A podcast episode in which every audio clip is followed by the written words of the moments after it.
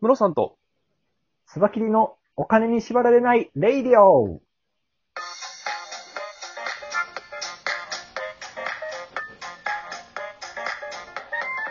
この番組は元野村証券の営業コンサルタント、ムロさんと、テクニカルアナリストのスバキリがお送りするお金と経済のことについて話す番組です。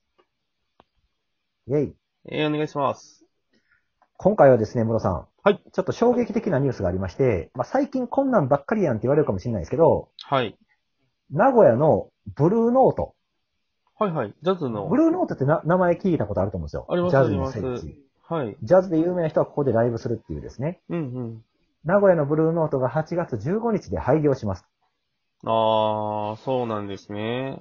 やっぱりコもうロ無ナ理のということです。影響ですよね。影響で、まあもうライブが全然できないのでね、うんうんうんうん。今まで。で頑張ってきたけど、8月15日で名古屋の、えー、ブルーノート廃業と。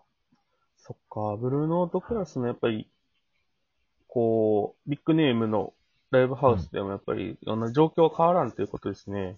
はい。ということは、大阪のブルーノートも東京のブルーノートも人事じゃないわけで、うん。おそら、く、下手したら、ね、連鎖的に来るかもしれないですよね。うんうんうんうん。まあ、これ、ブルーノートに限ったことじゃなくて、すべてのライブハウスが今この状態だと思うんですよ。そうですよね。ね。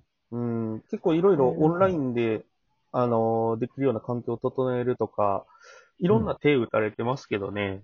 はい。うん。いや、でもね、あの、ライブって、僕はあの、まあ、ほとんど音楽のライブって行かない人間なんですけど、はい。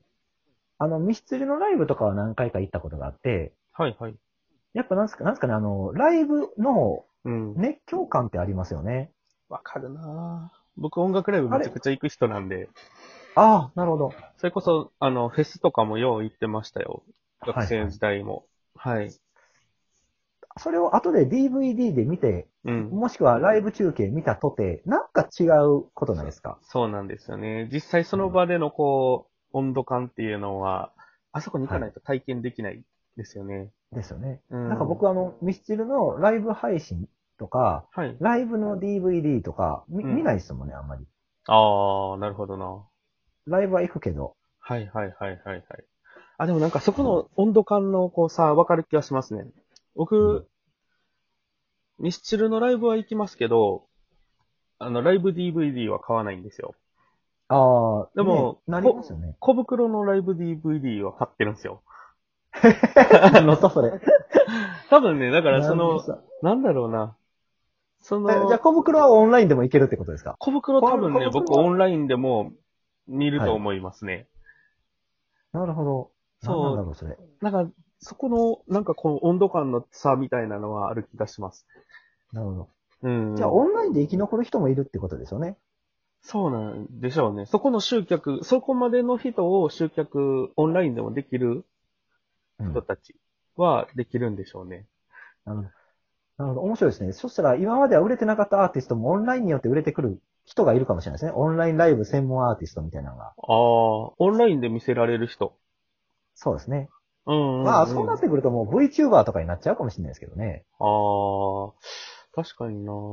そう、小袋のライブの、こうなんか楽しみって、CD 音源と、ちょっとやっぱり生で演奏するときとでアレンジが違ったりとかするんですけど、ああ、なるほど。うんうんうんうん。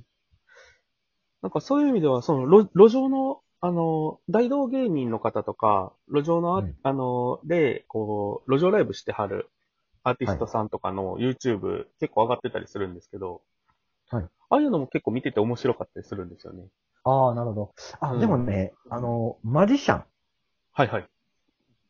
マジシャンの、あの、オンラインライブとかを一回見たんですけど、ああ、はい。マジシャンか。まあ、まあ難しいんですわ。なぜかというと、あの、ズームではい。トトトランプの手品やられたとて、うん。なんか、ズームの画面から外れたら何とでもできるじゃないですか。確かに。かだからといそれってかといなんっかて、そんなに引きにしたらめちゃめちゃ遠くになっちゃいますもんね。そうそうそう。そうか。これ厳しいなと。マジシャンのその驚きがないんですよね。何とでもできるもん。ズ難しいなームの場合。うん。背景とかでもいじくれば何とでもできるでしょう。人がおらんように見せようもたら見せれるし。そうか、そうですよね。うん。確かに確かに。ズームの背景ってこう、被せれますもんね。そうなんですよ。なるほど。だから難しくて、うん映像的になんか処理したらす全てできちゃうから、うん。んそう疑われたらもうなんか驚きがなくなっちゃいますよね。確かに。これも難しいと思いますね。あうんあとあれ、あの、ムロさんが先日言ってたシルク・ド・ソレイユもあ廃業ですよね。あ、そう倒産か。シルク・ドゥ・ソレイユは、会社構成法の適用っていう形なんであ、あ、じゃあまだ会社を残すべく頑張ってるってとこですね。そうです、そうです。それでなるほも、ど。 10、今、今あれみたいですね。その、一応オープンにはなってないですけど、15億ドルぐらいは、まだ債権が残ってるんじゃないかっていうような話ですね15。億ドル。はい。すごくなんか、さ、サーカスって、そんなに負債抱えるんだっていう金額ですね。いや、世界規模になってくると違うんですね。そうですよね。なんか、やっぱりあれみたいです。コロナの影響で、いあの、40公演から50公演ぐらいが一気にキャンセルみたいな形になったみたいで。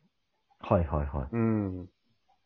要はもう会場費とかは、要は払ってて、あと回収しなあかんっていうど状態で、うできませんってなったような感じですよね。すごいな、そのタイミングうで。ん僕やったら地平度吐きますね。そいのや、その、その先行投資に対しての、 ほんまですよおね。客さんゼロは。うんうんうんうん。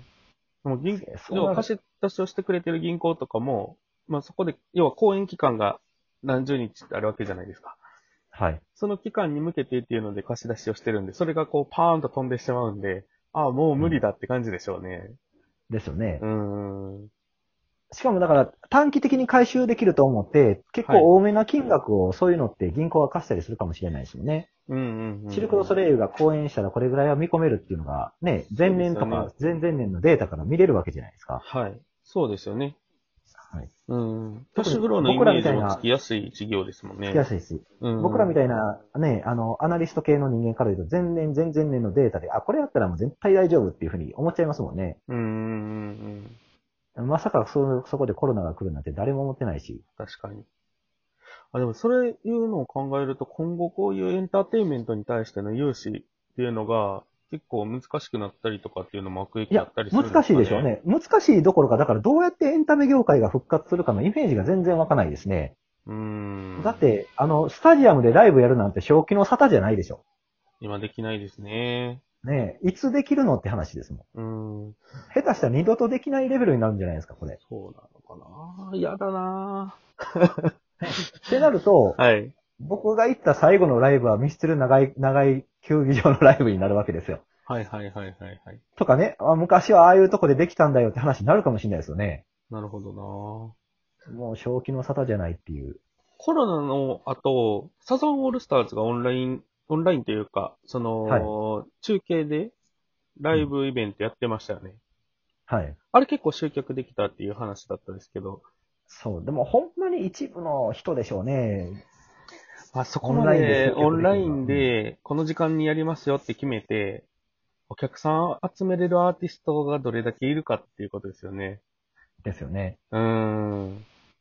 オンラインでも。じゃしかもやっぱりね、オンラインで、僕、何回かオンラインの、はい。あのーなんですかね、ライブとかも何回か参加させてもらったんですけど、うんうん。やっぱり、えー僕的にはその、その場の一体感、ライブは大切だなと思いましたね。そうなんですよね。体験、体験ですよね。そこに一定する。そうう。んそうなんですよ。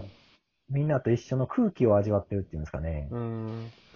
なんか、あれでしたね、こう、あのーサカナクションのボーカルの方が、はあの、はいテレビのインタビューで、あの、話してたんですけど、はいやっぱりその、アーティスト側も、その、ライブ会場だから感じれる、その体験というか、なんか、パフォーマンスにすごい影響ある部分があるみたいですよ。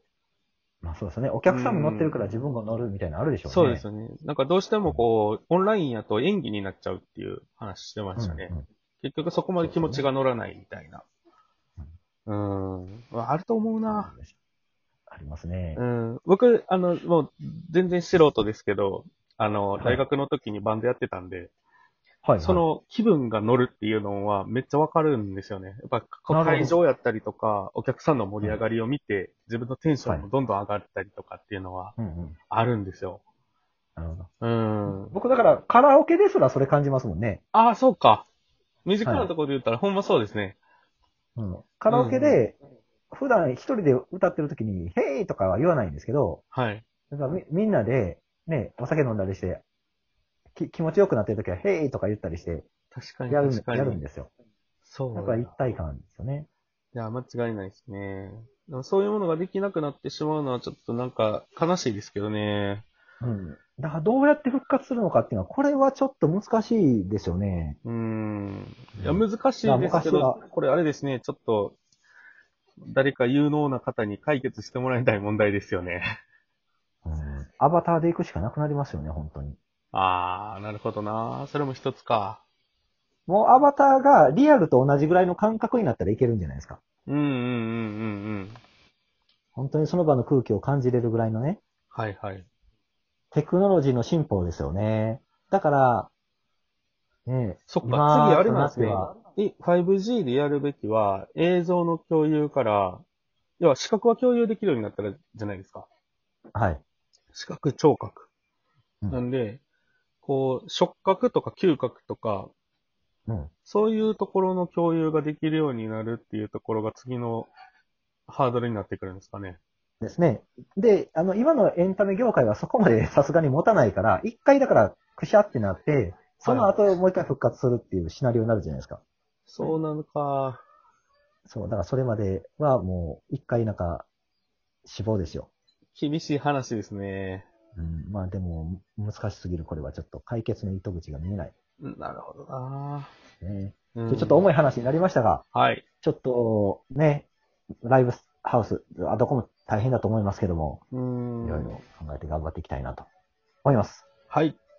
はい。出ます。ありがとうございます。